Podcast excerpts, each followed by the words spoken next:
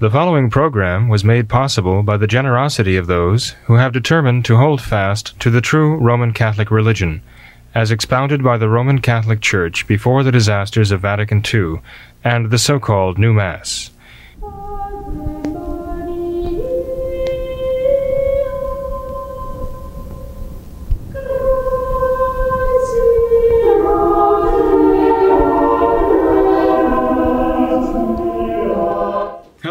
Welcome to What Catholics Believe. I'm going to depart from the usual pattern of the show uh, tonight and just read an article from uh, a website www.chiesa.espressonline.it for Italy. Okay, Chiesa means church. So uh, this is from the Espress Online, I guess it's a domain, I'm not sure, don't know the terminology. But the website Chiesa for the church is carrying an article by a very talented writer, Italian writer named Sandro Magister. And Sandro Magister uh, writes uh, for this website. Perhaps he's one of the he's one of the principals, if not the principal of the website, for all I know. But he writes an article here, which is uh, actually dated. Um, let's see, when is it dated? Uh, I know it came out just recently here. Oh, uh, May twenty fourth, two thousand sixteen, and it's entitled in English, "Yes, No, I don't know. You figure it out." Period. The fluid magisterium of Pope Francis. I think this is pretty insightful and especially uh, significant in light of who is being quoted here as behind these comments. And here's the article here. Well, this actually this is the lead in into the article. This is above the byline Sandro Magister. He never says all that he has in mind.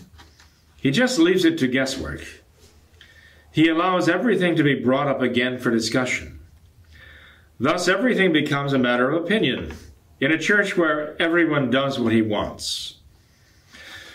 Beneath that, on the website, we have the name by Sandro Magister, and we have a picture of Francis, evidently in some Protestant church. Francis is at the uh, at the lectern with a microphone. Now, the uh, this is uh, in Rome, May 13th, 2016. And this this is the, the actually uh, date of the original article, evidently, May 13th, 2016, written in Rome by Sandro Magister. I just want to be clear. You can go on the www.chiesa.espressonline.it website and you'll find this article. I would just like to read it for those of you who are not going to do that, though, because I think you'll find the article interesting. How the magisterium of Pope Francis works was explained a few days ago by one of his pupils, Archbishop Bruno Forte. He recounted that during the Synod on the Family, for which he was special secretary, the Pope said to him, quote, if we talk explicitly about communion for the divorced and remarried, you have no idea what a mess these guys will make for us. So let's not talk about it directly. You get the premises in place, and then I will draw the conclusions. End of quote. And so, thanks to this wise advice, Forte continued, matters came to fruition. I go that when he's italicized, when he's actually put quotation marks around the words here. And the papal exhortation Amoris Laetitia arrived, in which the reformers have found what they wanted. Forte's is not a confidence snatched by betrayal. He said it from the stage of the theater in the city of Vasto, of which he is archbishop in front of a packed crowd. Typical of a Jesuit, he commented afterward with a smile, because that's just what Francis is. I'm sorry, because that's just what Francis does. He is a Jesuit, but the article says that's what Francis does. He never says everything that he has in mind. He just leaves it to guesswork. And he lets the interpretations run, even the most disparate, over what he says and writes. That this approach should be used in private conversations is understandable.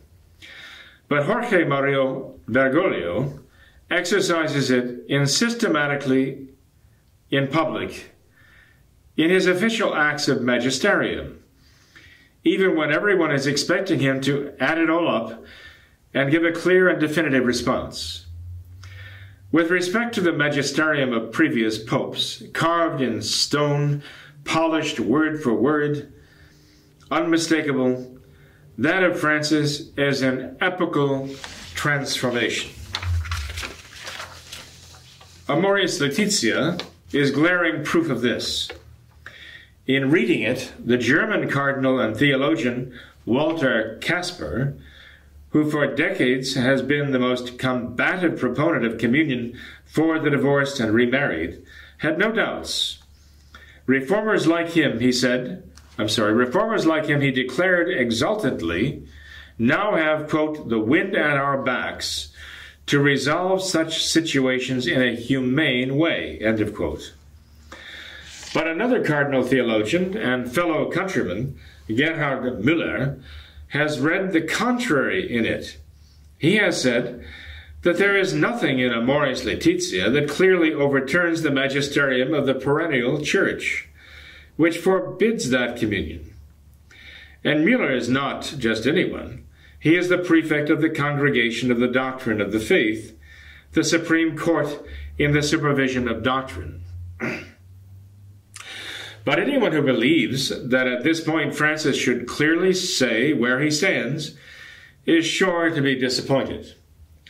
Because meanwhile, the Pope has promoted a third cardinal, the Austrian Christoph Schönborn, as his most trusted interpreter of the post synodal exhortation, a role that Schönborn is playing to perfection with explanations also in the style of Bergoglio, all to be interpreted anew on the ambiguous border between doctrine presented as unchanged and pastoral applications that must be new and changing. No to barred gates, no to revolutions. But the third way, conceived by Francis, is anything but unyielding, just the opposite. By bringing back into discussion what appeared definitive before him, he has opened a process that gives equal citizenship to the most irreconcilable opinions, and therefore also to the most fiery reformers. The unparalleled example of this inventiveness of Bergoglio's may have come last Friday when he went to visit the Lutheran Church in Rome. That's the photo of Francis in the Lutheran Church speaking there. A Protestant married to a Catholic asked him if she too could receive communion, together with her husband. And he replied to her with such a roundabout yes, no, and I don't know, as to give no understanding, in the end, what conclusion to draw, if not this quote, It is a problem to which everyone must respond. End of quote.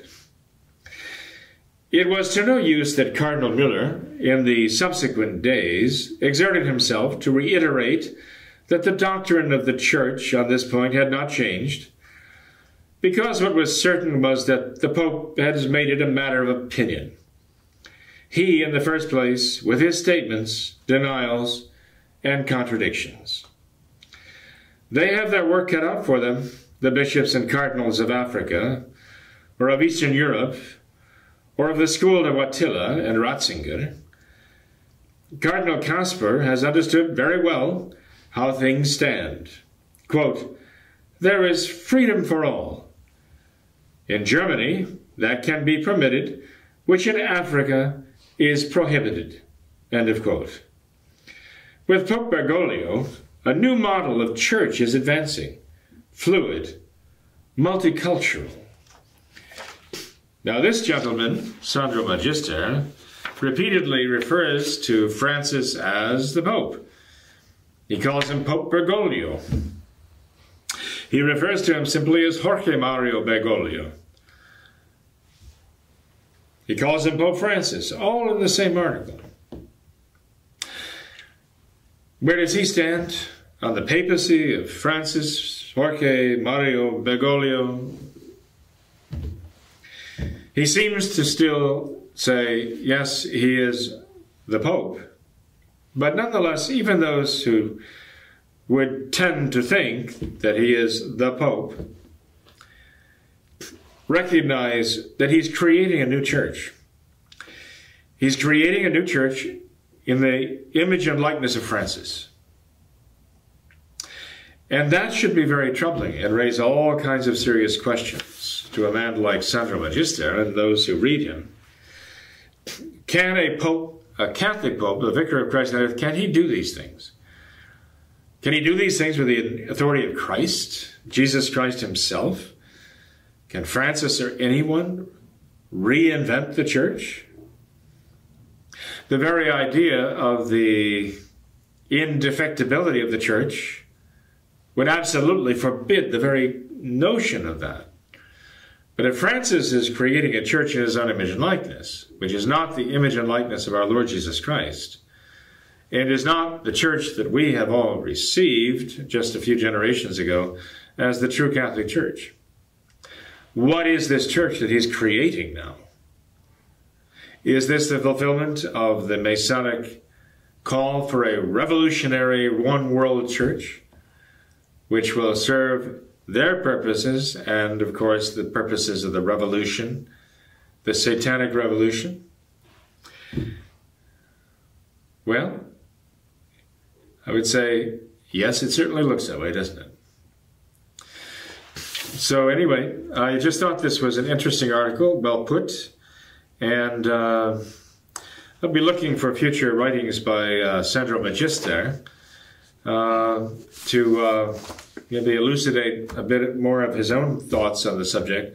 But one thing is clear he recognizes that Francis is behind an epochal transfiguration, transformation. And uh, he's actually creating a new church, which is the personification of himself, the institutionalization, institutionalization of himself which is basically a church in his own image and his own likeness. So, God bless you all.